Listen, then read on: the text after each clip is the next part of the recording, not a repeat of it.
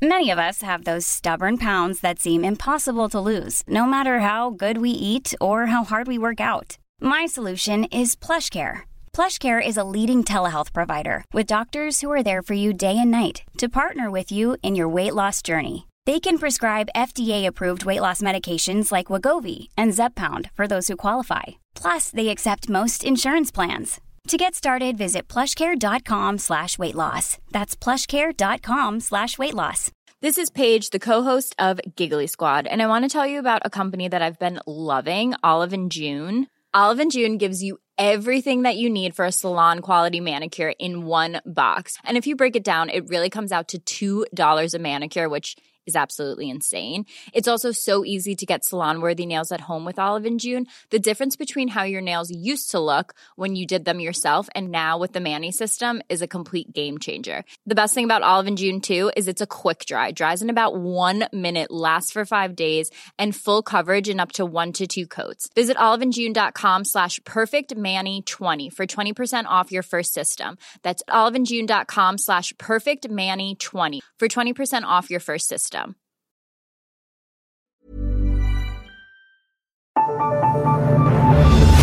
The Michael Reade Show podcast. Tune in weekdays from 9 on LMFM. To contact us, email now michael at lmfm.ie. Good morning and welcome to the Michael Reade programme with Alan Cantwell for the next two weeks. On the programme this morning, the three government leaders are in the United States this week, the first week of the Dáil, which returns after the summer break. Taoiseach Leo Varadkar, Tánaiste Micheál Martin, and Transport Minister Eamon Ryan are in New York for the United Nations General Assembly High Level Week. It's been a busy week for the farming community, and things may be set to get a little busier. Notwithstanding the National Ploughing Championships, the controversy around a nitrates derogation just won't go away. Proposed changes to speed limits across the country should be accompanied with a fresh look at the relationship between illegal drug use and road accidents, according to the Tánaiste Micheál Martin. And Focus Ireland, in its pre budget submission today, is calling for a twin track approach in Budget 24 to invest in accelerated social housing delivery while also improving the safety net to help people from becoming homeless in the first place. If you want to contact the programme, you can do so on 041 983 2000, text or WhatsApp 086 1800 658, or you can email michael at lmfm.ie. Fianna Fáil leader An Tánaiste Micheál Martin led tributes to party councillor Damien O'Reilly after a sudden death over the weekend. Mr O'Reilly was a representative on Meath County Council and had been elected chair of the Ratoath Municipal District in June. Originally from Dunboyne in County Meath, he was first elected as a councillor in 2014. He was re-elected in 2019, topping the poll in the Ratoath local electoral area.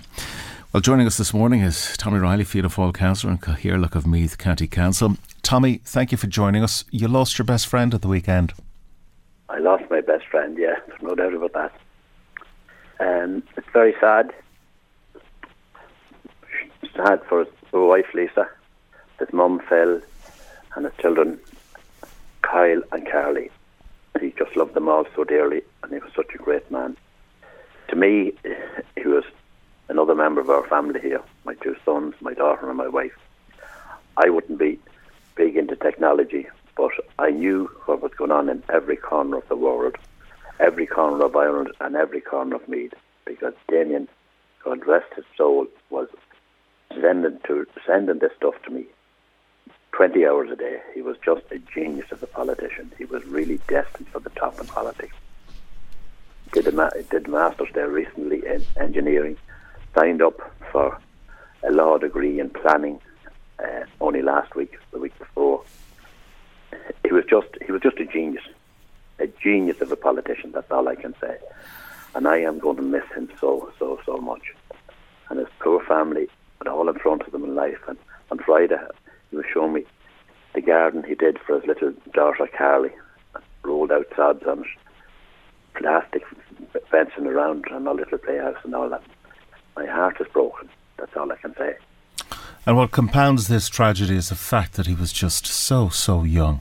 What do you know what happened? Yeah. Seemingly, seemingly he, he, he, had some pains in his chest or something. Uh, a few pains in his chest or something, and, and uh, he said he might be he might go and get it uh, checked out, you know. And I think Lisa just said, "Well, sure, love to get it checked out, you know, and it must have got worse on the way. And he rang 999 on his way to, into Dunboyne, and that was the end of it. He must have died in a second. He was on the cusp, I suppose, of making the next big leap in his political career and perhaps going on the national stage. Oh, there's no doubt. Were he to do that, what sort of politician would he have been? He, he, he was a genius.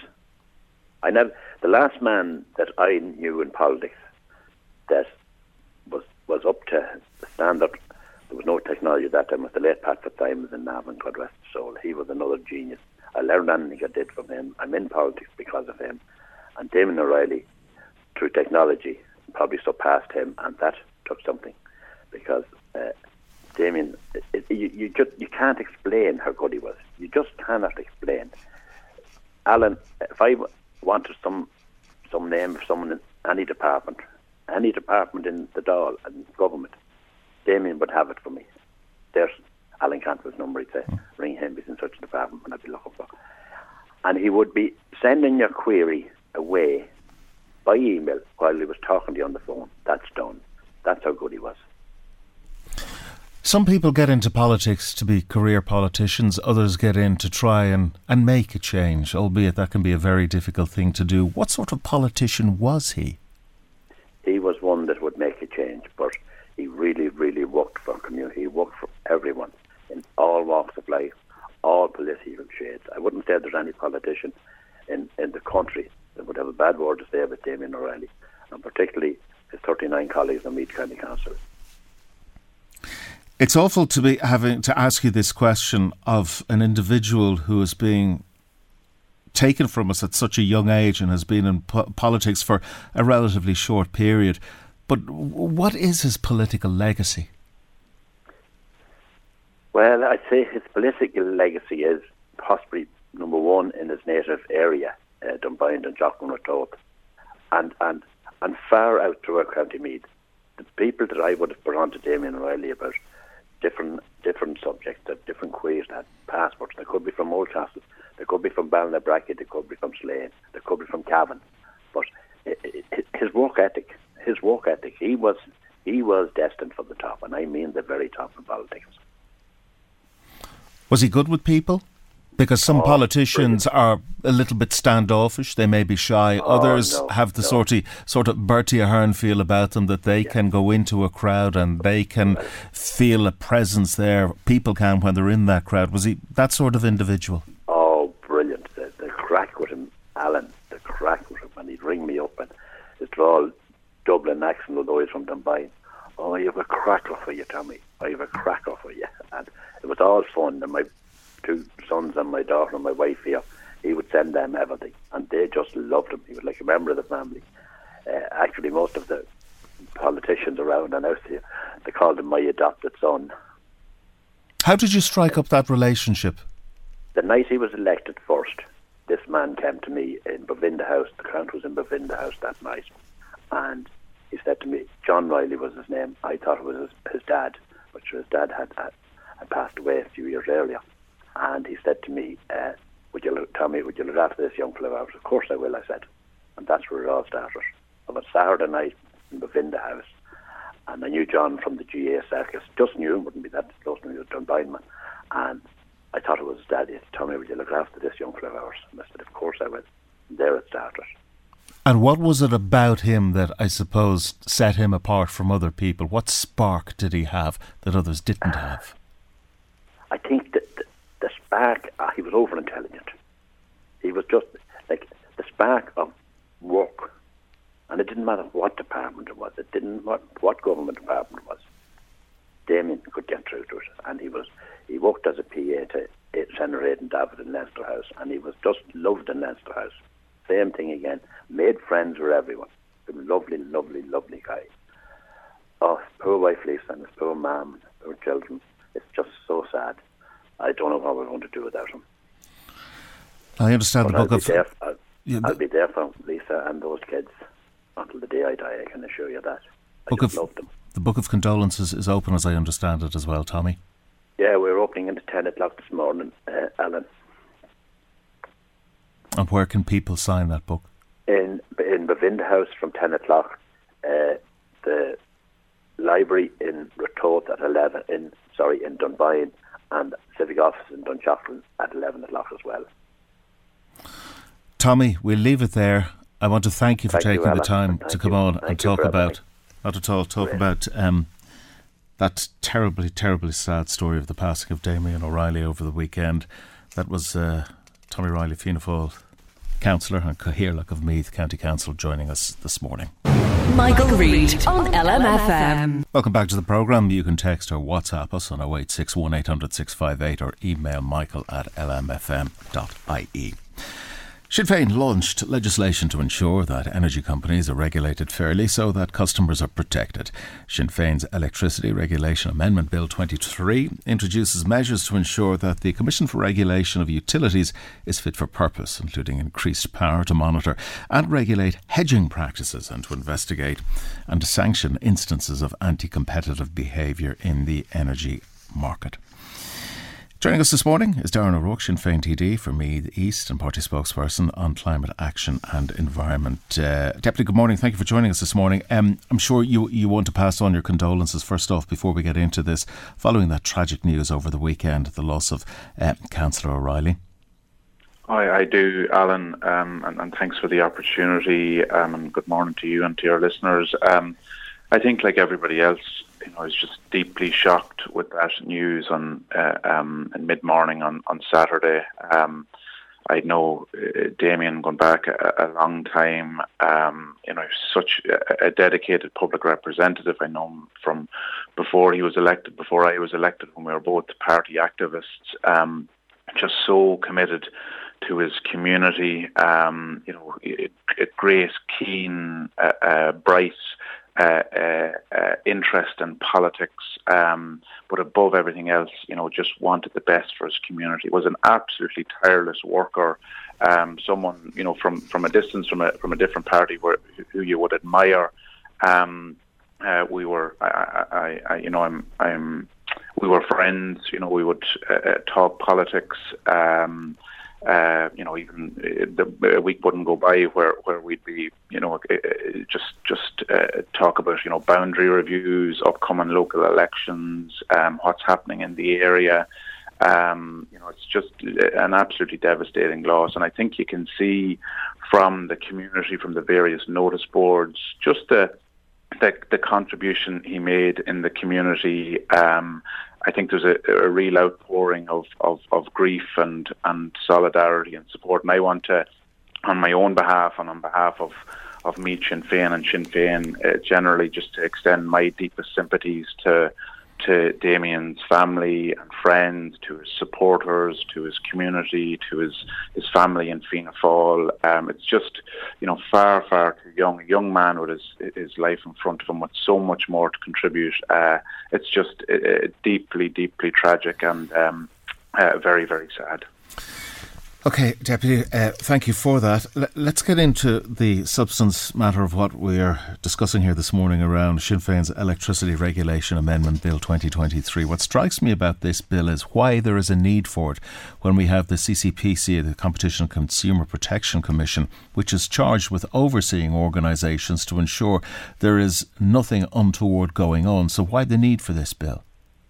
So, so a couple of things. One, for, first of all, and, and it's a fair point in relation to CCPC, but the CCPC don't regulate energy companies. The, the, the CRU, the energy regulator, regulates them. And one of the things we want to do in this legislation is actually to give the energy regulator the same powers as the CCPC has. And You'll remember in the last 12 months, the CCPC has been given additional powers. So we, in the first instance, want to bring the energy regulators' powers in line with the CCPC's.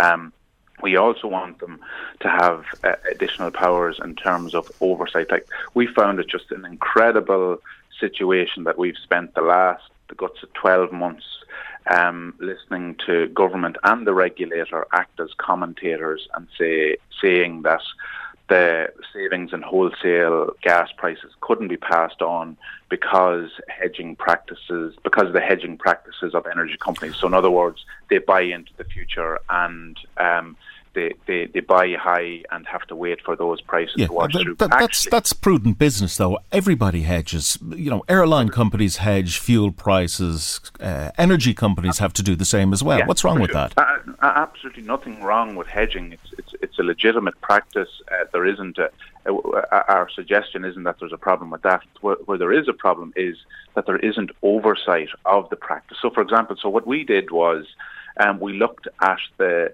the functions, the powers, the uh, um, of energy regulators across Europe, specifically um, uh, Germany, France, and Britain, and we looked at how they approach the issue of hedging because we've had as I say, for the last 12 months, government and the regulator acting as commentators, saying the, the prices couldn't, the reduced prices couldn't be passed on because of hedging practices. And then when you ask the follow-up question is, well, you know, have have you oversight of those hedging practices? Are they being, you know, are they being straight here, or is this a case of profiteering, of price gouging, of anti anti-competitive practice, which is exactly what you want your regulator to have sight of and to have powers to investigate.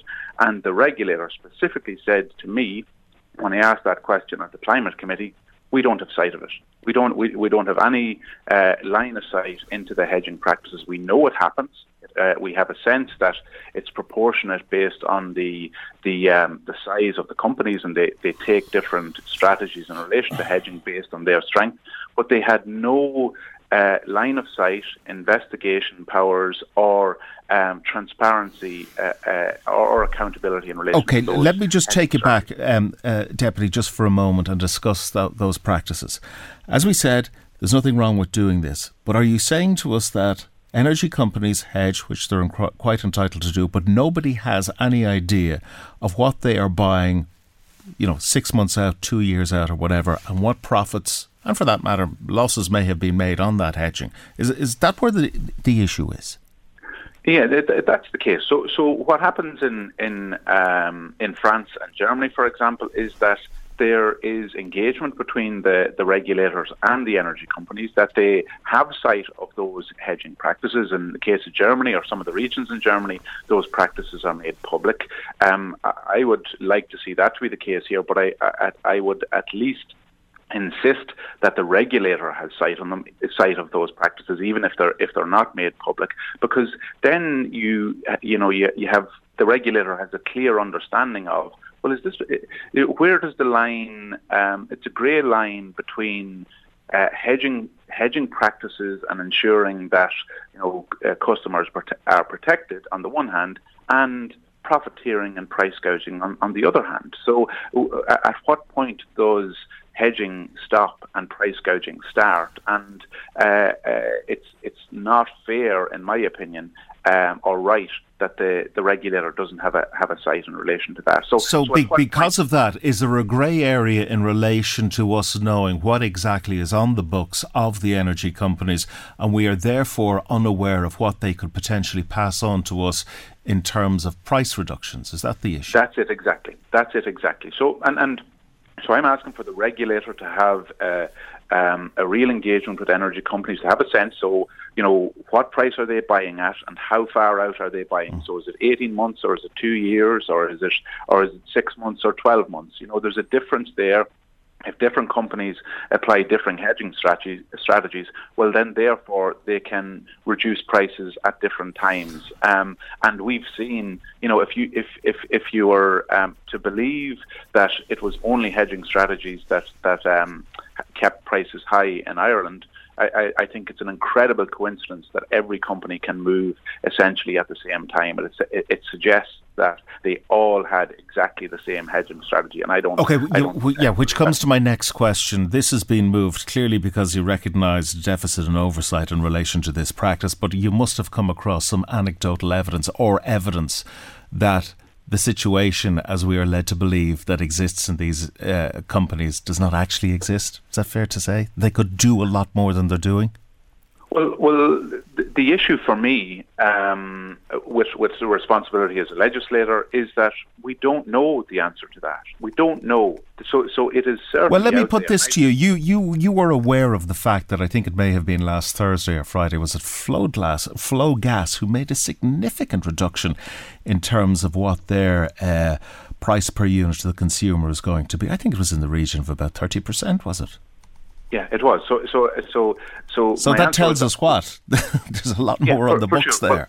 Well, well, well. I don't think. Yeah, uh, like to, to, answer your question another another way. I don't think there's anybody listening to this show that doesn't feel that they've been ripped off for the last number of months from energy companies in Ireland. They look at the massive record profits that they are they are uh, reporting. They look at price reductions right across the European Union, and they don't see any of that in Ireland. And then coincidentally, um, everybody moves at the one time and can move to a significant degree. So there's absolutely suspicion there um, in relation to it. I have my own suspicions. What what we don't have is absolute clarity and transparency in relation to it. And the regulator said they don't have the powers. The government act like commentators, and us in Sinn Féin, we try to address that. Actually, you know, we would ask the government uh, to, to just take our legislation and, and, implement it. We would also ask the question why they haven't uh, introduced similar legislation. Okay, well, uh, well, perhaps can I put the point to you, and it's this that you know, meddling in the affairs of business by government is not a good practice, and it tends to scare the horses in terms of people coming into this country. And if they see that there's too much oversight on the part of the government, they run scared.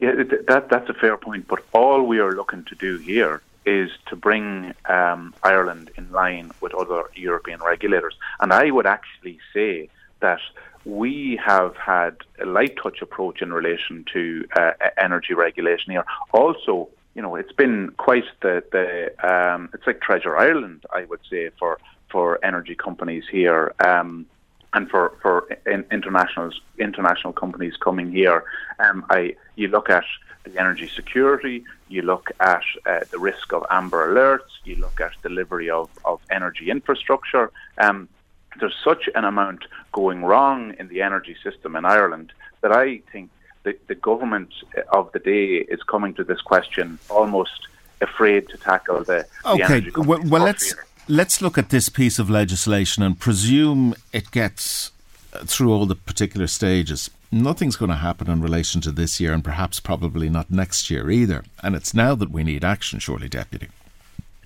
Oh, uh, and I, I, think look, it's, it's, it's really important that we have a, a strong legislative and regulatory uh, base. I, I would say, going back to that, yeah, but the, the horse is bolted at this stage.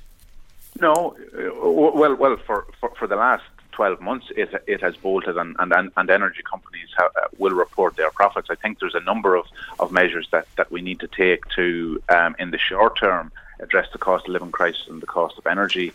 Uh, Sinn Féin has long proposed the introduction of, of, of windfall taxes. Um, the government are very late in introducing them and tackling those super excess profits and, and, and redistributing them to, to workers and families. But also, we also need um, an energy system that is fit for purpose, um, that delivers low cost energy to, to workers and families. Like, so we have to ask the question why is Ireland an absolute outlier um, paying in the region of 80% above the EU average for electricity when we've got such a massive renewable resource? We've got a, you know, we, we could be energy independent, energy secure if the if the government played its cards right. But so often you look at planning, you look at grid, you look at, you know, there's going to be renewable auction results announced in the next number of weeks. They will be an unmitigated disaster for this government because time and again they fail to line up their ducks. They fail to real, realise the opportunity for ordinary workers and families and for the state and for community. Okay, Deputy, just before we move on, what level of support have you elicited for this particular piece of legislation? Is there cross party support? What's Fianna Fáil, Fine Gael saying, or what about the Soc Dems or whomever? Yeah, well, look, there's there is there is support um, there is support within within other parties. You know, as, as as you know and I know, what matters here is where government stands in relation to it, where Fianna Fáil, Fine Gael, and the Greens stand in relation to it. I don't have a read of of that. Yes, we will introduce it um, at at first stage um, during this Dáil term. As I said, I would ask the government to pick it and uh, run with it themselves, okay. as opposed to have it pushed from from opposition. By all accounts, listening to your party leader, you're on election footing. Is that the way it's looking for you, deputy? Well, well, I would say we're we're almost permanently on an election footing in Sinn Féin. We contest elections north and south, and there's barely uh, uh, 12 months that passes where we don't have an election or a number of elections, and, that's been the case for us uh, uh, in, in, the last 12 months, and it will be the case in the next 12 and, and 18 months where you know, we're we're absolutely focused on the work at hand, mm-hmm. at representing communities. Yeah, we, um, we get that, but we we need to look to the future as well in terms of what way the political landscape is going to shape up post the next election. That could be happening a little bit sooner than we anticipate. And if we look at the polls, and I'm referring specifically to yesterday's Red C poll and the Business Post, where things are pretty much the same in terms of all the polls we've seen coming out over the past at least 18 months. You were you're king of the hill there. It's a question of who you're going to dance with in the next election if we're going to get into government with somebody. So where are you at with that?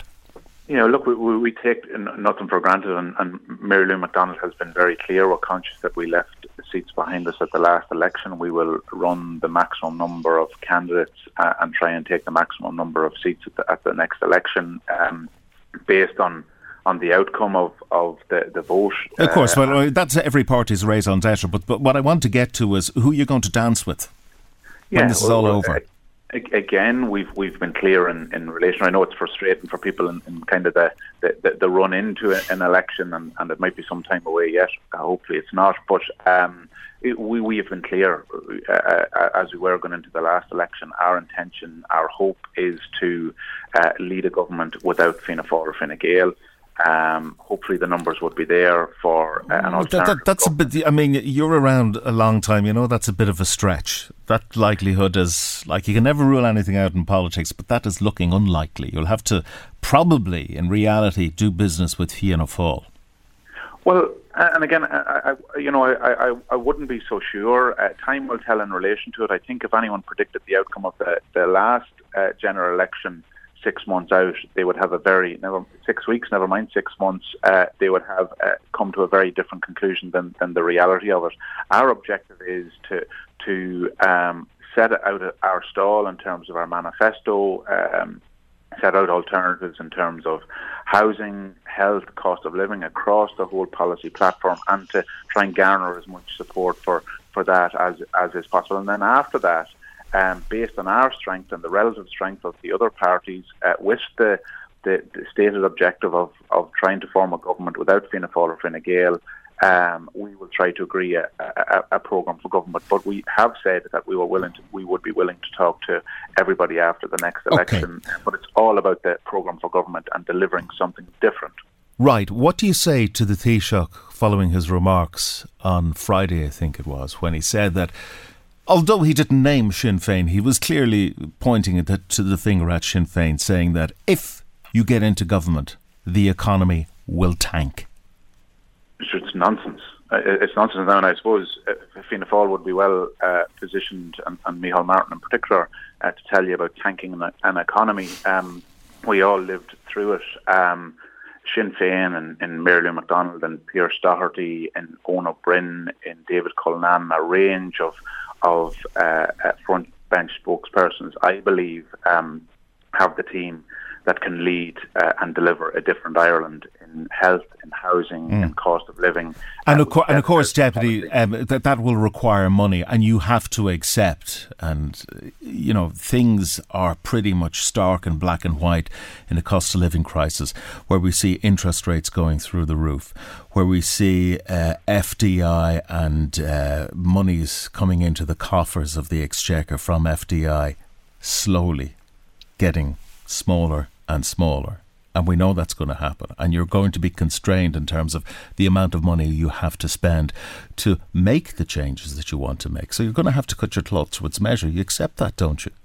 No, we, we do, and, and, and every government has to do that. But also a thing that we we, we, we have to do is we um, need to protect foreign direct investment, but we also need to diversify in terms of our economy. And I'll give you one example, and we touched about it earlier on. We're in the middle of a, an energy crisis. We're in the middle of an energy transition. This state can make a decision, um, and this government is making a decision currently, and I think it's the wrong one in terms of the, the massive natural resources that we have off our coast and on our on our land, um, how that is uh, harnessed. Um, fair enough for, for private wealth in, in some instances, but really, first and foremost, for me and for Sinn Féin, is about harnessing that wealth for the state for communities around the state? How do we ensure? We, we had an offshore auction a number of months ago uh, to deliver offshore wind, and there wasn't one state company that was successful in it. Um, that the, the, the, profits from those com- from those uh, natural resources will be siphoned off into to private companies that are that are international. Actually, some of them will be will okay. be siphoned off into um, state funds that are abroad. So so there is opportunity, huge opportunity for economic development, okay. for diversification in the Irish economy. And Sinn Féin have the plans and proposals, and I, as spokesperson on climate and energy, have the proposals uh, uh, uh, fully costed to deliver on a different type of economy for Ireland. Very good, Deputy. We must leave it there. Deputy Darren O'Rourke of Sinn Féin TD for uh, Meath East. Thank you for joining us this morning. Michael, Michael Reade on LMFM. Text or WhatsApp 086 1800 658 or you can email michael at lmfm.ie. The government is being called on to invest 5 million euro to combat loneliness in Ireland. The Loneliness Task Force, a coalition of charitable organisations, says Ireland is now the loneliest country in Europe according to EU research. It's seen an increase in people suffering the adverse mental and physical effects of being isolated since the pandemic. Well, joining us this morning is James O'Hagan of LGBT Ireland and co-spokesperson for the Loneliness Task Force. James, good morning. Thank you for joining us. Um, Good morning. Thanks for having me on. Not at all. Loneliness is different things to the different people. What is the definition of loneliness in the context of what you're trying to do? I, suppose in, in reality, you are right. It's different things to different people. It means things to different communities. But essentially, it's the perceived gap between your personal desire for, for social connection and your actual experiences of it. So there are many people we know. Everyone will have a, a variety of friends in their friend group or people that they'll be aware of. Some people will be happy to sit on their own all day, every day, and feel fully contented. And other people will need more of that social connection. But everyone does have a desire for some form of connection, and it's whether you're able to access that and access that freely. And so that's what what we would see as this issue here because it does have enormous issues for, for, for mental and physical health if you aren't able to get that connection and you are experiencing loneliness and isolation. It kind of runs counter to the Irish social outlook that we tend to be a very warm, embracing nation that will sit down and chat with anyone, but yet we have this problem. Why is that? I, I mean, absolutely. It, it, we, we, we've always championed the strength of our communities as, as being kind of one of uh, like our calling cards. Like, you know, sort of one of one of the, the things that we, we are we are strongest at as, as a nation. And I suppose to see ourselves at, at the top of that EU Commission research report back in June, I, I suppose it could come as a shock. But the reality is that the, the Central Statistics Office here have seen over the past number of years, I think from between 2020 and 2021, the increase in loneliness has gone from six to 13 percent. So that that it's not something that just has come out of the blue. It's something that has been ongoing, and I suppose the pandemic certainly plays a part in that. That certainly is a is, is going to be an enormous part of this, as many people found themselves sort of you know encouraged to or, or actively told to you know to to to take precautions for their own safety and well being. But now it's about how do we sort of challenge that and move back from it? Because I suppose it is something that we need to, to try and not. it's a league table we don't want to be on the top of very much. Yeah, it's all very well, and I've no doubt whatsoever that the pandemic has fed into this, and it has had a significant impact on the loneliness and the isolation that so many people have experienced, young and old, let it be said, and the mental Absolutely. impacts that has had on them. But is there a societal shift here as well that we need to be looking at that we're perhaps becoming a little bit more insular for whatever reason? I, I, I mean, certainly, you know, that the, the as we, society is developing and changing over time, but I don't think that that sort of innate desire for, for connection is changing or going away. I think it's about finding ways to sort of promote connection and ensure that communities are given the opportunity for the social supports that they need. I think that, you know, certainly over the last number of years, people have become more insular. But I think that there is that innate desire within all of us to connect with other people. And the task force, I suppose, what it's hoping to do within that, the, in, that in that ask for funding, is to give people an opportunity to build those supports and create those mm. opportunities for that connection. We also have to ask the question have we lost our ability to connect? We can connect, no problem, uh, on social media, but the one to one physical connection, that seems to be dying a very fast death. I mean, certainly spaces for that sort of connection, you know, are so important, and people may not feel that they have access to them or the ability to, to, to sort of, you know, to find that. For example, I, I work within LGBT Ireland, as you mentioned. Mm-hmm. I work specifically around the needs of older members of the LGBT community, and sort of through the, the, the national LGBT helpline, which we manage, um, we were seeing a, a, a, great rise, even prior, but even before the, the pandemic, from older members of our community contacting us because of a loneliness. And these are people who may well have had very active social lives or very active lives around them, but that loneliness was a want for a connection within their own LGBT community. So loneliness is different things to different people. So we've established a telefriending service to give people that opportunity. So often it's about finding what is the right solution for that community in question and how can we make sure that that solution is there for the person that needs it. And as you alluded to, it was pandemic and other uh, instances of you know, circumstances which uh, perhaps came about uh, beyond their control that has led them to this, that the tap has been switched off. Was that fair to say? I'm talking about specifically the people that you rem- represent in the LGBT community. Yeah, so I, I mean, so certainly when when you look back to, to to, I mean, if you are if you're an older member of the LGBT community, you grew up in a, in a country very different to today where you wouldn't have had the freedom to, to be yourself as openly as, as, as many LGBTQ, or LGBTQI plus people are today. So you were probably, if you were living in your, your locality or if you were living in a rural community where you weren't feeling safe to be out, you probably weren't out. And then the pandemic would have exacerbated that because perhaps your opportunities to to uh, to interact or engage with your own community, the LGBT community, where where, where it did indeed dry up. And I suppose that probably okay. So it's it's, it's important that you clarify that for me because I mean, w- w- what you're saying is it's LGBT members of the community who have not come out heretofore and found themselves in a position that things are just getting worse because they don't have that support prior to what they had before. Yes, no, no absolutely. I, I, mean, and, and indeed, you know, pe- people who either hadn't come out or people who maybe had come out to a select group okay. of people or were out, whereas within the community, in the active communities within one of the towns and villages, but not to those directly around them. I think that's that's the, the, the population. Okay, and that begs my next question. Why in Ireland of today are people still afraid to come out? I thought we were a more cosmopolitan, a more open, a more understanding community. And whether one is gay, straight, whatever, it doesn't matter a jot. Nobody particularly cares, and I mean that in, in the nicest possible way. We don't care what their your sexuality is. I mean, it uh, makes no difference to us.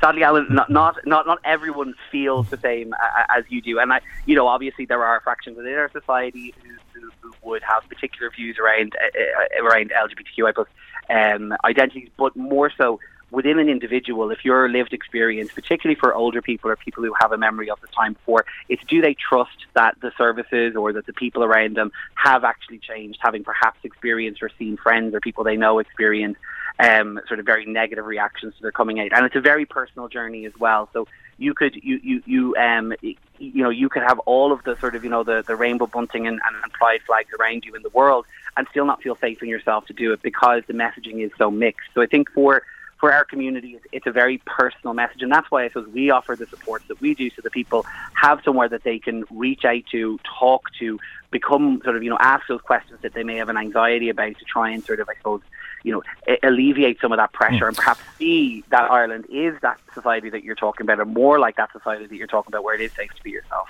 Just finally, five million. It's not a whole lot of money, but what can that five million do in terms of changing things for the better for people in this situation? I suppose it, it, it's going to be a massive ability to create investments and interventions. And you're right, these interventions are not necessarily going to be hugely expensive in themselves or uh, hugely costly in themselves, but together they will make an enormous difference to all of the communities that are going to be looking for them, whether that's within the LGBT community, whether that's within our, our international communities, people with disabilities, carers. It'll give those opportunities to those people to be able to find that connection that they are perhaps missing out on. And it'll be able to allow us to sort of broadcast more more widely through a campaign about the issue that is loneliness, helping people who maybe are lonely but don't understand that that's what that's what they're experiencing, uh, that this is something that they can address and there's opportunities to address it, and also for people to understand when they see the symptoms of it that perhaps this is what someone needs. okay, James, t- time is against time is against me here, but I have no doubt there are people listening this morning who find themselves in the position that we spoke about and they desperately want help. What can they do more immediately today in the next hour? So what I, what I would say is sort of depending. There are a number of amazing support services. Alone offer amazing support. The Samaritans, who are also involved in the the the um, the, the loneliness task force, uh, offer offer support, and so do so do LGBT Ireland and many other groups. So find support and reach out. Often that first step of reaching out for support can feel absolutely monumental, but it makes such a difference. We hear time and again back through our our helpline people that had such fear about reaching out, and it's transformative when you acknowledge that your need and just ask for the, the support and you get it. Very good. James O'Hagan of LGBT Ireland and co spokesperson of the Loneliness Task Force. Thank you for joining us this morning. Michael, Reade on LMFM. Now, as you can imagine, we have uh, received quite a number of calls in relation to the passing, very sadly, of Councillor Damien O'Reilly over the weekend. We'll get to those before we come to the end of the programme. Just a couple of your messages before we press on. Uh, hello, Alan. I was so disappointed last Saturday when I switched on the television to watch the Ireland versus Tonga rugby game in France uh, in the World Cup tournament. The reason I was so disappointed was because na bhFiann, our national anthem, was not played prior to the start of the game. Instead, an Irish rugby anthem was played. I'm curious as to know who made the decision that our national anthem, Amhrán na bhFiann, would not be played at the biggest sporting tournament in the world at the moment. I, it would be awful if Ireland made it to the final and our national anthem was not played. I don't think I could watch the final if that happened. Thank you. And that was from Michael. Michael, I'd love to be able to answer your question. I'm from a GAA household. I know nothing about rugby. I've never watched a rugby game in my life, I have to say. So maybe somebody out there who knows more about this than me can give me a call or put something on paper and tell me. Is it Ireland's call that they play at the rugby games? Am I right in saying that? Ireland's, it is Ireland's call. Who made that decision? I don't really know. But for me, the national anthem is the national anthem, Amhrán na bhFiann. And would I be a bit miffed if something else was played on the world stage where Ireland was representing us at a world competition? Gotta say, I might, I might be a little bit miffed, but I don't think I'd lose a whole lot of sleep about it. I mean, it goes back to the old argument we had back in the day when, you know, should rugby be played at Croke Park? Should soccer be played at Rug, uh, Croke Park? I happened to be at that game. When I say it was never a rugby match, I lie. It was at the game between Ireland and England in Croke Park, uh, that very famous and historic day. And it was quite emotional and it was quite moving to hear the national anthem Amhrán na bhFiann being played in Croke Park. Now, mind you, what went post that in terms of the rugby game, I might as well be watching a game of Tiddlywinks because I just I j- didn't get it. I'm sorry to say that. And I know people will be screaming down the radio saying this, that, or whatever about me, but I just don't get rugby. I'm sorry. Energy prices. Sarah says that uh, the cuts being proposed by the energy companies don't go far enough. Even with the cuts, people still won't be able to afford their bills. We're facing into the winter now, and across the country, there will be households holding off on turning on the heat for as long as possible in a bid to keep costs down, but that is not sustainable. We need action from government on this, and we need it sooner rather than later. On energy prices again, winter is around the corner, says Amy, and like many other people already worrying about how they will heat their homes in the coming months and how they will afford their bills. People cannot take another winter like this where they're afraid to turn on the heat or choosing to wear more clothes inside their homes. Now, what's interesting about this story, and it has been flagged on numerous occasions by uh, the Minister for Finance, and for that matter by party leaders, there will be some measures in the budget to try and alleviate the cost of living uh, crisis which so many families are facing and have been doing so over the past 18 months or so. Now, what level those supports will be, we don't really know. It's a kite flying exercise on parts um, on, on the part of government, so we, we don't have a clear understanding of what level of supports, how long they will.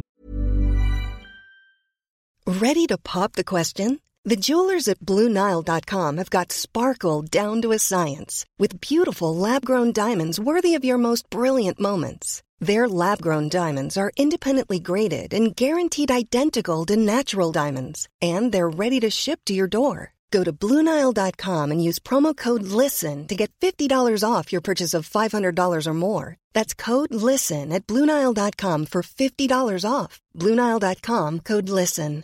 There's never been a faster or easier way to start your weight loss journey than with PlushCare. PlushCare accepts most insurance plans and gives you online access to board certified physicians who can prescribe FDA approved weight loss medications like Wegovy and Zepbound for those who qualify. Take charge of your health and speak with a board certified physician about a weight loss plan that's right for you. Get started today at plushcare.com slash weight loss. That's plushcare.com slash weight loss. Plushcare.com slash weight loss. Planning for your next trip? Elevate your travel style with Quince. Quince has all the jet setting essentials you'll want for your next getaway, like European linen, premium luggage options, buttery soft Italian leather bags, and so much more. And it's all priced at 50 to 80% less than similar brands. Plus, Quince only works with factories that use safe and ethical manufacturing practices. Pack your bags with high-quality essentials you'll be wearing for vacations to come with Quince. Go to quince.com slash trip for free shipping and 365-day returns. Go on for. Will they be the same as we got received we received last year? But we do know that there will be something there in the budget, and to speculate would probably be just folly at this stage. Other than to say something will happen, but you won't know till after the budget, which is coming up uh, next month or thereabouts. Now, if you want to get in contact us, WhatsApp uh, 086 1800 658, or you can email Michael at lmfm.ie. Now, proposed changes to speed limits across the country should be accompanied with a fresh look at the relationship between illegal drug use and road accidents, according to the Taoiseach Micheál Martin. He said currently there is an anomaly in the mandatory nature of checking for drugs as opposed to checking for alcohol. He made the comments following the publication of the speed limit review that it is proposing a radical overhaul of speed limits across the country with a limit of 30 kilometres recommended for many roads across the island. Joining us uh, this morning is Blake Boland, Head of Communications with AA. Blake, good morning. Thanks for joining us. Good morning.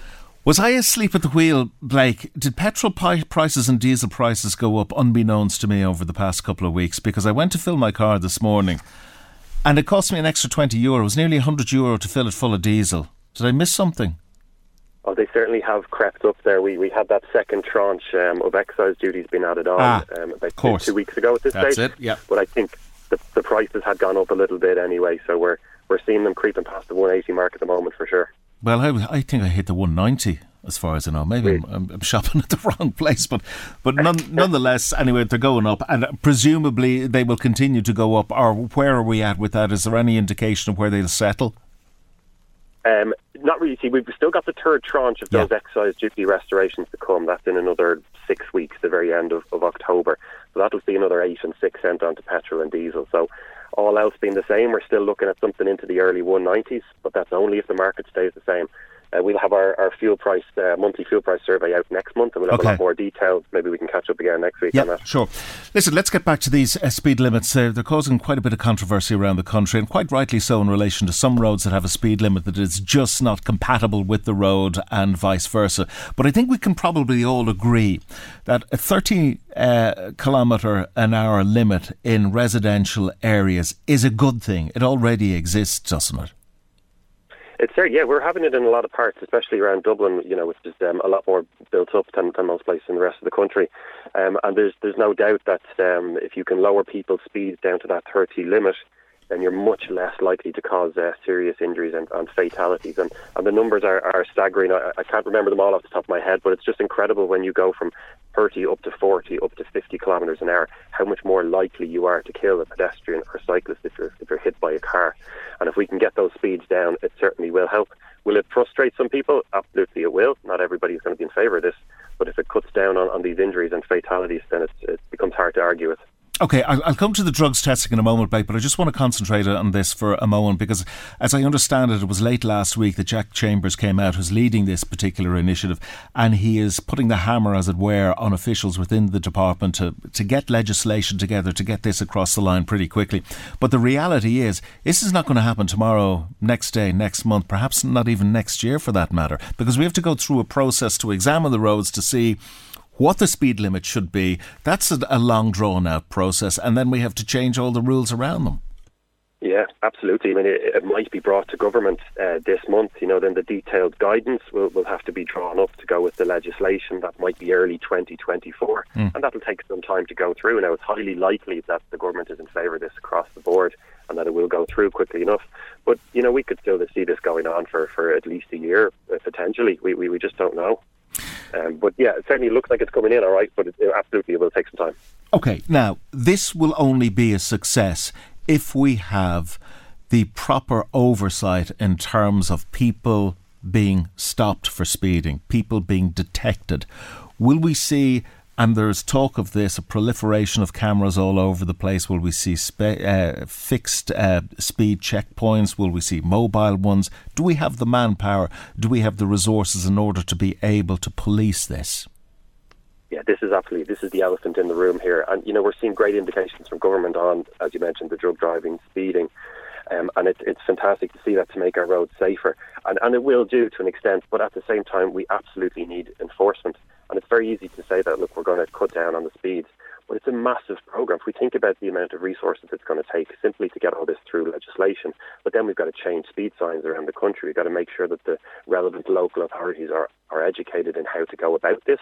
And there will be discretion there, by the way, as well. This isn't an automatic, let's say, 100 down to 80 on the secondary roads. Uh, a local authority can have their discretion. Say, you know what, this road we feel is, is safe enough, and we'll leave that limit at 100. We won't reduce it down to 80. So it's going to take a huge amount of resources. It's the training of the Gardaí, um, cameras, and um, you know, are, are, those resources going to be put in place? And that remains to be seen. And there's a lot of people that have doubts that, that they will be put in place. Mm-hmm. Are those average speed cameras are they effective? So they, they, they seem to be all right. It, it helps to you know we've got the Dublin Port Tunnel being being one of the more well known ones. So yeah, they, they can. They've been shown in various surveys around the world that they will reduce it. It'll help uh, people just predict a little bit better. Do you know what? I know there's a camera here, and I know that I can't simply just speed up. I know there's a straight coming up here, and there's never any guards there, or no one flashed their lights at me, and then they'll speed up and break the limit in that particular section. So it'll help to cut down on that. And as opposed to being a pinch point where you're checking someone's speed, it's over a longer, longer period of that road of that journey and that'll, that'll help reduce people speeding. And of course, these measures have been precipitated by the horrific tragedies, particularly amongst young people, which we've wis- witnessed over the summer months in this country and the loss of life. Um, is it speeding alone, though? I mean, should we be looking at a more, you know, rounded view of what is happening on the roads and education and the, the actual structure of roads itself? Yeah, you're you're absolutely right. I mean, it was 130. I checked the statistics there on, on Friday, and it was 130 deaths so far this year. You know, up from 105 in the same period last year, and even beyond that as well. Like last year, there was 812 serious injuries on the roads. You know, these aren't just statistics; these are people. But um, yeah, absolutely. What the point that you're making there is is just speeding. No, there's it's just it's across the breadth of society in a whole host of factors. So speeding is one that's gotten the most attention perhaps in the last two weeks, a little bit more on drug driving now last week as well. But it's a lot more than that. It's about making sure that people aren't distracted driving. So are they on their phones? Um, are they catching up on, on reruns, you know, with the, the phone displayed in, in, in the car? And just making sure that people are paying attention, but are people driving when they're extremely tired, which can equate to consuming some alcohol in terms of your ability to drive that car. So there's a whole host. Another big one that, that we don't talk about as much as well is the condition of the cars on the road. And, mm. you know, we've got the AA breakdown vans out on the road all the time. Doing but we have the NCT? Are we cars, saying that we need to look at the NCT and maybe tighten things up a little bit more? Well, it, yeah, the NCT has suffered some backlogs over the last year or so, and, and that is coming down. They are working on it all right. But it goes beyond that as well. The NCT can only catch so much as well. So if you feel like your car is not in good condition, you need to get that checked it's your responsibility to look after your car as well. And if you're driving on tyres that are not fit for purpose, maybe they're worn down, you really need to make sure that you get that checked and get your tyres in good condition as well. So it goes across the whole board, and we can't just simply place the onus on the government and the Gardaí to put those enforcement measures in place. There's personal responsibility here where we all need to just make sure that we're doing our best to make the roads a bit safer. Okay, talk to us a little bit then about um, mandatory. Have we lost? We've lost them. Anyway, never mind. We'll come back to it in a moment and um, we'll get them back on the line. Uh, while we're waiting to do that, what I'll do is just bring you some of the comments we made uh, that were sent in to us in relation to the, the tragic loss and death of uh, Councillor Damien O'Reilly. Mary was deeply saddened at the sudden passing of Damien O'Reilly over the weekend. As Tommy Reilly said in his interview, Damien was a lovely individual who worked hard and tirelessly for his community. He had time for everyone, and no query was too small for him. She says her heart goes out to his wife and family, who must be devastated. Their personal loss is immeasurable, and his loss will be felt by the whole community. Relation to Damien again, Anthony called in to add his voice to the tributes being paid to Damien. He says he has reason to go to Damien with a couple of issues over the years and found him to be so approachable and helpful on every occasion. He was an absolute gentleman, and his loss will be keenly felt by many people. On WhatsApp, Helen in Dunshaughlin said, Beautiful mark of respect to Damien. What a loss he will be to the community.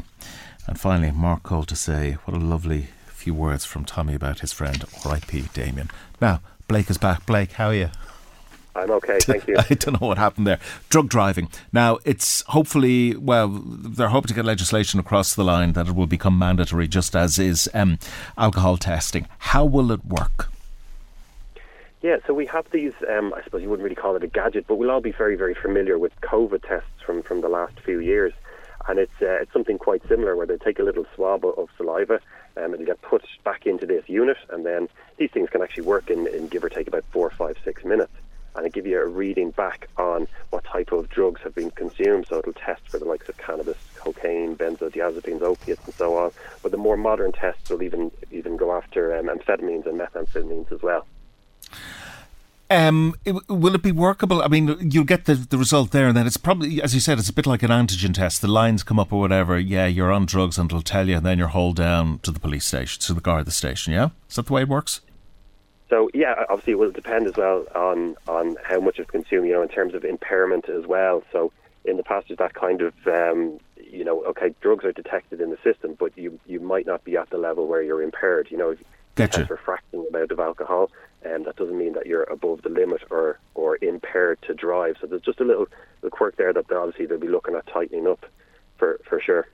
I'm curious uh, as well, um, and you may not have the answers to this question, but it just struck me that somebody, for example, who was away for a weekend in Amsterdam and partook in whatever smoke and whatever they smoke, that stays in your system for quite a period of time, and I presume any test that you do will show that up. So that, that creates a bit of a problem, does it not?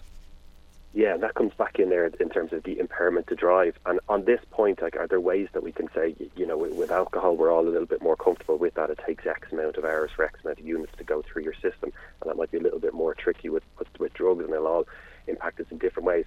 But this is where the personal responsibility comes in as well. And just knowing if you don't feel like you're you're fit to drive, then absolutely do not do it. You know, you've got to make that judgment yourself and go, you know what, I'm not up, I'm not up to scratch here. I can't concentrate as I should do and you know what? I'm not even going to take the risk if I'm not 100% confident in myself. So beyond what we can actually tell and come up with formulas on how long it takes a drug to get out of your system, you still have to make that choice yourself and just do not take any risks on that. Blake Boland, Head of Communications with AAR, and thank you for joining us. Just before we go into a break, uh, we had far more educated people than I when it comes to Amhrán na bhFiann and Ireland's call. So we got these two in uh, on uh, WhatsApp and email. Alan, there is a simple reason why Ireland's call was written especially by Phil Coulter for the rugby team because it's an all Ireland team comprising of Northern Irish UK players and players from the Republic a compromise anthem had to be found to suit all participants, and I, for one, think it's a good rousing tune. That's Tony from County Louth. Thank you for that, Tony. Derek also was in touch to say Ireland's call represents all 32 counties, while Amhrán na bhFiann only represents the 26 counties. Michael, Reade on LMFM. Welcome back. It's been a busy week for the farming community, and things may set to be getting a little bit busier, notwithstanding the ploughing championships. The controversy around a nitrates derogation just won't go away. Joining us this morning to discuss this and other matters is Pat O'Toole, political editor with the Irish Farmers Journal. Pat, good morning. Thanks for joining us. I know it's all about ploughing this week. We'll get to that in a moment, but we need to clear the decks with a number of issues. First off, did the Taoiseach throw Charlie McConalogue under a bus over the derogations? Um, depends on who you talk to. the sense uh, Charlie McConalogue and uh, his advisors would say no. Um, the Taoiseach would say no. Uh, Simon Coveney went on uh, drive time and did a, a, a, radio interview with Sarah McInerney where he tried to build a bridge between what the Ag did and uh, and where Charlie McConalogue had been in the Oireachtas committee, because while the the Dáil was not in session, the Oireachtas committee was, and uh, the Oireachtas committee on agriculture met on Friday morning to discuss nitrates.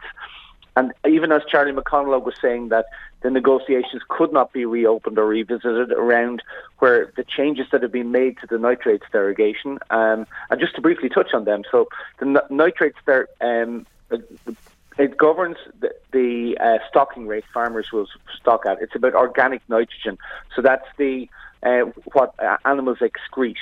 Mm. And we have a derogation in Ireland in recognition of our outdoors grass-based system. Um, around Europe, it's 170 kilos a hectare. We're on 250.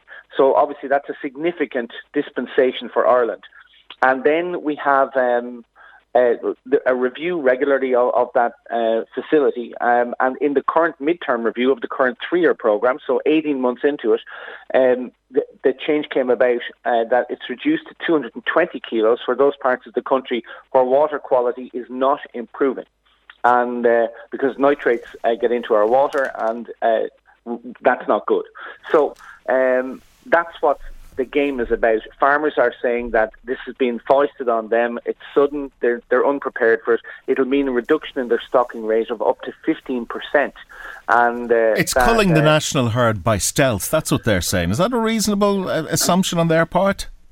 Well, it's part of a pincer movement of a number of different things which are happening at the same time, and when you put them together, um, that is almost inevitably going to re- result in, in a cull in the national herd over time. Uh, we've got the carbon targets, the sectoral targets, with a reduction in the carbon output of uh, 25% linked to but separate to the nitrates directive, which is about water quality. We've air quality rules, we've soil quality rules. We have banding of cows, which is the, I suppose, the loading that is attached to each cow, and that changed at the start of the year. We've increased slurry storage regulations, a combination of which would mean farmers will have to invest uh, in up to 25 to 30% extra storage for the slurry that they, their cows are producing. So when you put all of those things together, yes, farmers feel under attack. And that's why they were out in force at the Fianna Fáil mm. thinking in the Horse and Jockey last Tuesday, why they re- the IFA refused and the other farm organisations, with the exception of the ICMSA, refused to go into discussions with yeah. Charlie McConalogue the previous Thursday, and why they met with Leo Varadkar, who seemed to open the door for renegotiation by committing to invite the Commissioner for the Environment to come to Ireland to visit dairy farms to see for himself the efforts that are being made and the steps that are being taken to deal with the current targets.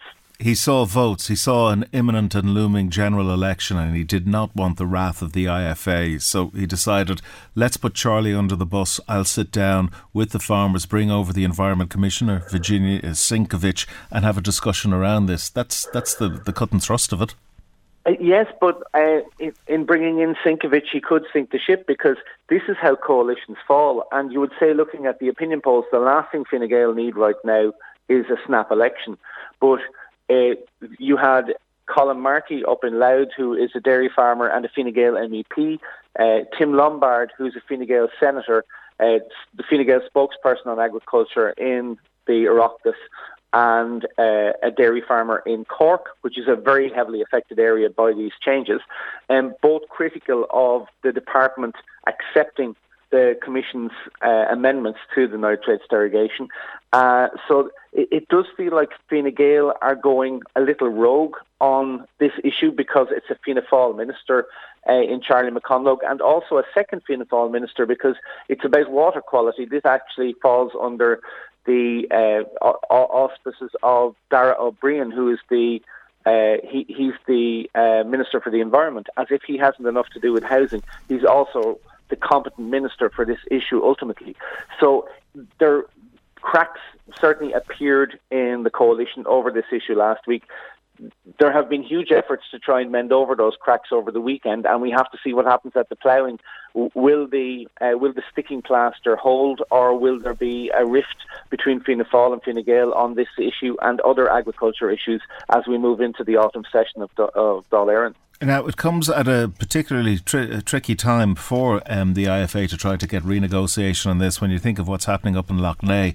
And I think it was um, an analysis was carried out over the past number of days, which pointed to the fact that the majority of the nitrates are coming, 60% are coming from land from farmers putting uh, slurry and putting fertiliser on their land. So that's a clear indication that all is not right that we need to do something. We need to ensure that we have a derogation that's fit for purpose and that is workable for the environment as well. Yeah, there's huge environmental pressures uh, at play uh, in modern society, and agriculture uh, is a significant player in that, especially in Ireland because we have a very intensive agriculture. It's grass based. Uh, we're unusual in that uh, almost 90% of our farmland is, is in grass and has livestock on it. In most European countries, it's kind of half and half tillage and, and livestock. There's a reason for that. We're really good at growing grass and we're really good at turning that into meat and milk. Um, only New Zealand really compares with Ireland in terms of efficiency of that. We do have to import feedstuffs because we don't have enough tillage, but that means there's huge environmental pressures, as you say. It's something that farming is working on uh, but but the, uh, there's push and pull. One of the things farmers are looking for, and this falls to the third par- uh, partner in the coalition, uh, Eamon Ryan and the Green Party, they're looking for Eamon Ryan to deliver on his commitment of 200 anaerobic digesters. Anaerobic digesters could play a huge role here because they can take in the slurry as di- and, and feed it back out as digestate, which is would have much less impact on our on our water quality, um, and that would be land spread to grow grass uh, which would either uh, feed cows or be feedstock for the anaerobic digester. So you could have a circular uh, nitrates cycle there within uh, a network of anaerobic digesters in intensive dairy and also, very importantly for the northeast of the country, um, intensive poultry and, and uh, pig units mm. because they are also having significant problems finding land areas to spread their slurry on and, and their poultry litter. Um, very valuable resource, um, really good for the soil. But, but has to be used judiciously. Okay, just before we get to the ploughing, um, can I just ask you: Is the IFA still the behemoth of an organisation they once were when it comes to lobbying? Do they still carry huge clout? Well, they got the Taoiseach to um, to move on Friday against, uh, you, you, could say, against one of his own ministers. So that would indicate that they still have some clout. It's a really interesting question, and it's a bit like saying, are the movies as good as they used to be? uh, I, have been involved uh, either observing or active within farming politics all my life. My father was a national officer in IFA back in the 1980s, so I suppose I grew up with it at the kitchen table. Um, and there is that sense that there was a golden era in the past where the IFA were more effective and had more leverage. Against that, what I would say is that the issues are far more complex now, and uh, there's such a huge range of issues. Environmental pressures may have existed 40 years ago, but they weren't a political issue, and farmers weren't feeling much pressure on it. Um, so it, it is really complex. The CAP is very complex. The um, the, the green agenda, the farm to fork, is very complex. Global trade is very complex, and and I suppose um, farm incomes are the constant. Farm incomes have always been under pressure. They've always the average farm income has always run at about half of the average industrial wage. Farmers have huge pride in what they do. They, um, you know, we have a big expo this week in the ploughing championships, and they still uh, flock to the IFA. There's about seventy thousand members in the IFA. They elect a new president uh, in December. But meanwhile, we have a huge proliferation of farm organisations mm-hmm. reflecting the diversity of opinions around the complexity of issues. I chaired a meeting in Ballinasloe and Rewetting that was a bit controversial, organised by Michael Fitzmaurice back in July.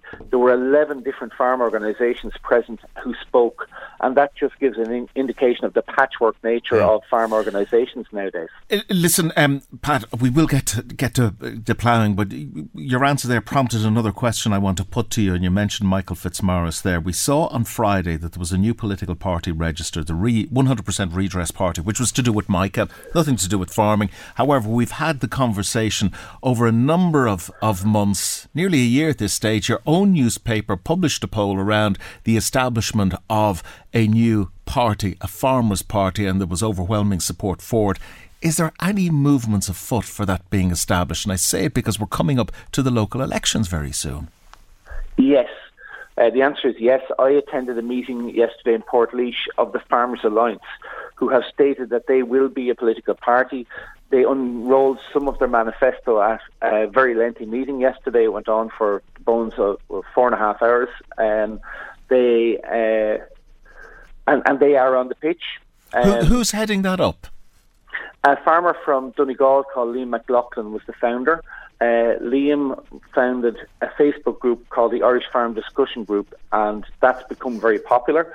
Um, and other founders include Helen O'Sullivan, a beef farmer from Cork, um, uh, and uh, Cormac Power, who is a farmer in Galway. Um, and Adrian Kelly, uh, also in Galway. So uh, they have. Um, they, I, will be honest. The meeting uh, uh, there was about I'd say 80 people there. I don't know how many of them will become activists in the party, mm. and how many people were there to hear the, the wide range of speakers they had present. Um, but uh, I suppose every political movement starts small, and some die on the vine, and some grow big. It could all be about timing. Um, Michael Fitzmaurice has openly toyed with the idea of. But, but, but I think that's all he's done. He's, he's toyed with the idea. There's yes. nothing more than that, is there? No, but what he has said very clearly and on the record um, is that he will either form a political party or step down. Step he down. will not stand as an independent in the next election. Michael Collins, the Cork West TD, yep. who was part of the Rural Alliance along with Mattie McGrath, the Healy-Rae yep. brothers, uh, Richard O'Donoghue and Carol Nolan, has said that they want to extend that loose, informal alliance of independents of like mind around rural issues ahead of the next election. So there's a range of options which may be before farmers in terms of. Okay, Pat. Pat, they're screaming at me here to get out of this, but I want to cover the ploughing. Explain to yeah. us the significance of the next few days to somebody who has no agrarian blood streaming through their veins. How important is this to the farming community? It's massive. Um, there will be the bones of 200,000 people will pass through Ratheniska over the next few days. It's bigger than the electric picnic, which was held next door uh, two weeks ago. Um, it's culturally significant. It's politically significant. It's a social day. It's been a tough year for farmers, and hopefully the sun shines. It's a glorious morning where I am here in Ferns and Wexford. Hopefully we get a few fine days. The water will recede because it's very wet up there at the moment, and people get a chance to get out and socialise because above all, it's a day out. Very good. We leave it there. Pat O'Toole, political editor with the Irish Farmers Journal. Thank you so much for joining us. Michael Reade on LMFM. WhatsApp 086 1800 658. Email michael at lmfm.ie. One other text that came in on WhatsApp in relation to Ireland's call and our own Naveen. Andy May says it's because rugby is an All Ireland game, therefore includes the North. Ireland's call is a conciliatory compromise. Thank you for that, Andy May.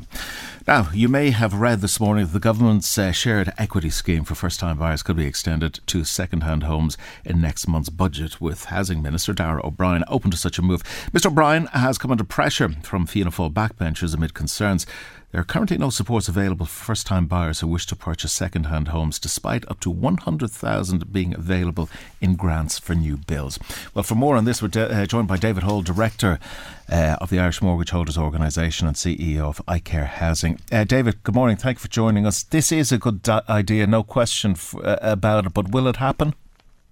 Good morning, Alan. I, I think it should happen. I hope it does happen. I know the minister has been in the last couple of years looking around for different projects to, you know, help people buy houses and get a home ownership amidst the housing crisis. So it doesn't make any sense that this would be limited only to new builds. It makes no sense in a marketplace where people are having no choice because of a lack of supply to go looking at second-hand homes and uh, those homes are being transacted on a daily basis. So it's quite discriminatory in one sense not to allow those uh, the value to be given back to second-hand uh, purchases.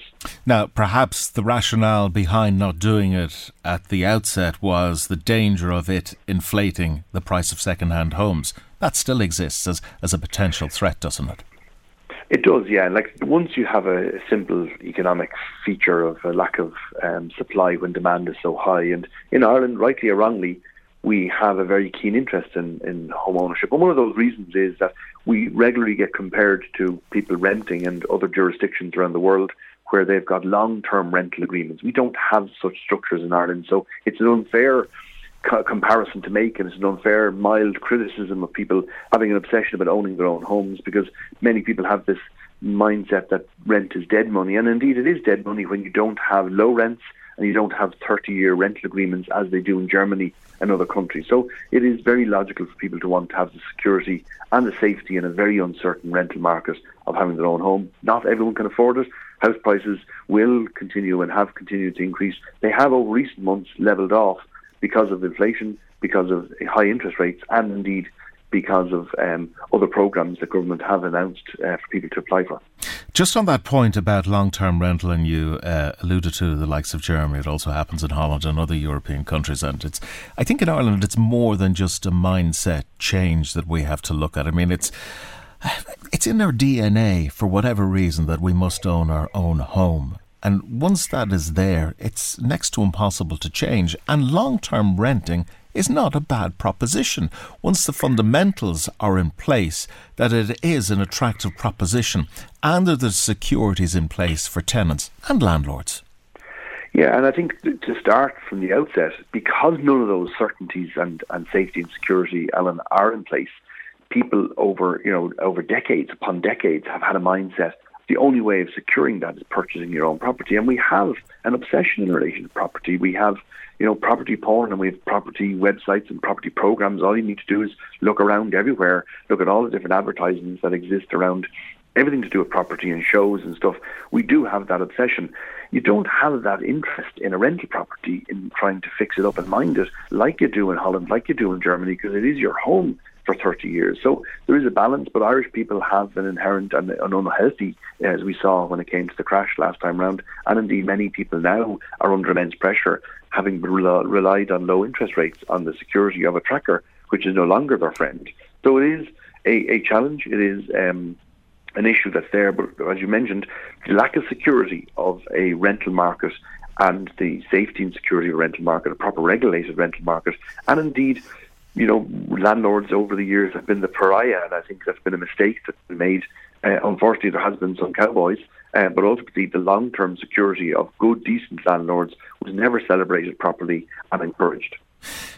Is it a fair criticism of the government that they are not sufficiently or adequately advertised what is available for potentially first-time buyers who just don't find themselves Uh, financially equipped to buy their first home because there are a lot of initiatives out there. You have to admit that, David, in terms of what's available. No, there are a lot of initiatives. I think the overall criticism I would make, and, and from a frontline provider of services and housing services and social housing, is bureaucracy. This is not being dealt with in the climate it is, which is an emergency. It is a humanitarian disaster in relation to those who are homeless, those who are seeking housing, those who are on social housing, those that are vulnerable and indeed then those who are in mainstream employment who are looking for homes to buy. And this is a crisis that deserves the respect it deserves is that of a crisis, similarly to the recession, similarly to the bank crisis, similarly to COVID.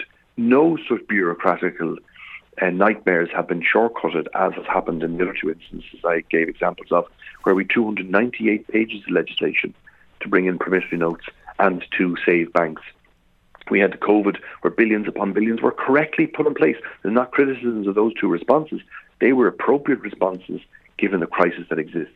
I don't understand how the government can see with its own two eyes, without having to visit any opticians, that this is one of the greatest humanitarian disasters and one of the greatest embarrassments of all time. 13,000 individuals are in emergency accommodation. Even on an economic basis, even if you disliked those people who were homeless and those who were looking for homes and didn't like the property market, you have to sit back and say this is costing me as a selfish taxpayer money. Of course it is, but, but nonetheless, David, you have to accept that there has been an uptick in the terms of the number of houses that, that have been built so far this year. And we're looking at, look, if we were to believe the Banking and Payments Federation of Ireland, we look like we're going to exceed targets for 2023. That's a positive. Hundred percent. There's absolutely no doubt. I can tell you categorically, having dealt with Darragh Bryan the last couple of years, I, I can tell you categorically, there's no doubt in my mind that every effort he is making to try and, and fix this. And I can tell you that, as you said correctly, there are successes. Uh, the difficulty is that those successes, to my mind, are born from a frustration where I believe they could be better with some bureaucratical releases that can be ta- taken and changed. Give you an example three houses we built in Artane, um, and they're ready the last number of months and are occupied now the last few months. But until they're built, only until they're built, and at the moment they're built, are there people vetted to be put into those homes. Where in Northern Ireland, they're pre-vetted and ready for the second that house is available, people are put into the home immediately, whereby we have an average of a two-month window where we start beginning the process only when the property is built. I'm talking about basic, bureaucratic, and logical things that could be released by the department to help things greatly. There's no doubt many people are trying to make Okay. this effort, and efforts are being made, but bureaucracy standing in the way of success. Very good. We leave it there. David Hall, Director of the Irish Mortgage Holders Organisation and CEO of iCare Housing. Thank you for joining us. Michael Reade on LMFM. Welcome back. You can text or WhatsApp 0861 or email michael at lmfm.ie. Focus Ireland, in its pre budget submission, is calling for a twin track approach in Budget 24 to invest in accelerated social housing delivery while also improving the safety net to help people from becoming homeless in the first place. Focus Ireland is calling for the following, following and I won't read them all because it's a veritable shopping list of wishes which they want the government to introduce in the budget, as well as increase the supply of social housing. They want to introduce a programme which will capture unused planning permissions to deliver up to 10,000 social and affordable homes at an estimated cost of 300 million, ensure that all children who are homeless and have complex needs are allocated a designated child support worker funded through TUSLA, and strengthen and streamline the eviction ban safety net measures with actions including increasing the national tenant in situ guideline to approximately 5,000 to reflect demand, and the list goes on. Um, we're joined by um, Mike Allen, Advocacy Director with Focus Ireland, for more on this. Mike, thanks for joining us. You know, we, we have to be realistic here, Mike. That shopping list, you're, you're not going to fill it in terms of what your expectations are when it comes to Budget Day 24, surely. Uh, thanks, Alan. Um, probably not, but I think being realistic means recognising the huge amount of money that uh, the government is currently spending just on emergency accommodation. And because they haven't invested properly in housing, because they haven't properly invested in prevention and so on, every year the amount of money that we spend on just emergency shelters, hotel rooms, and so on grows. What we're saying, you shouldn't be just sort of gradually wasting money in this in, in this way. We need to be looking at the ways in which, at budget time, we can allocate money that's available in ways which, in the short and long term, will actually reduce the amount of hmm. money that this costs. So well, with all I due respect, the, the Minister for Finance is the man who has his finger on the button. He knows what way money should be spent. He's got the experts around him, and they're telling them that this is the way you got to spend it. And Mike Allen, although he wants X, Y, and Z from the budget, he's not an expert in this in this particular area. Well, I think we're an expert on, on homelessness. We're listening to the people who are experiencing it, and we're seeing the amount of money which is being spent on keeping people in homelessness, which would be much better spent on getting them out of out, out of homelessness. Um, I mean, the, the, amount of money which is currently be just going into the emergency accommod- accommodation is enormous. And one thing that we're really struck by is the fact that most of our analysis is based on the government's own official statistics. But when we go to government and say, do you know what your official report that's on your website uh, and a PDF document actually says about your spending, they go, oh, what? Where did you get that information? So there is a, a, a really strange lack of connection in which uh, the, the government isn't even Okay. looking at its own its own data. There's there's a couple of things, Mike. What's best to do? Yeah, there's a couple of things that I want to just uh, perhaps delve into a little bit. Um, and you outline that there are policy recommendations in the pre budget submission which require no budgetary allocation. Talk to me about those.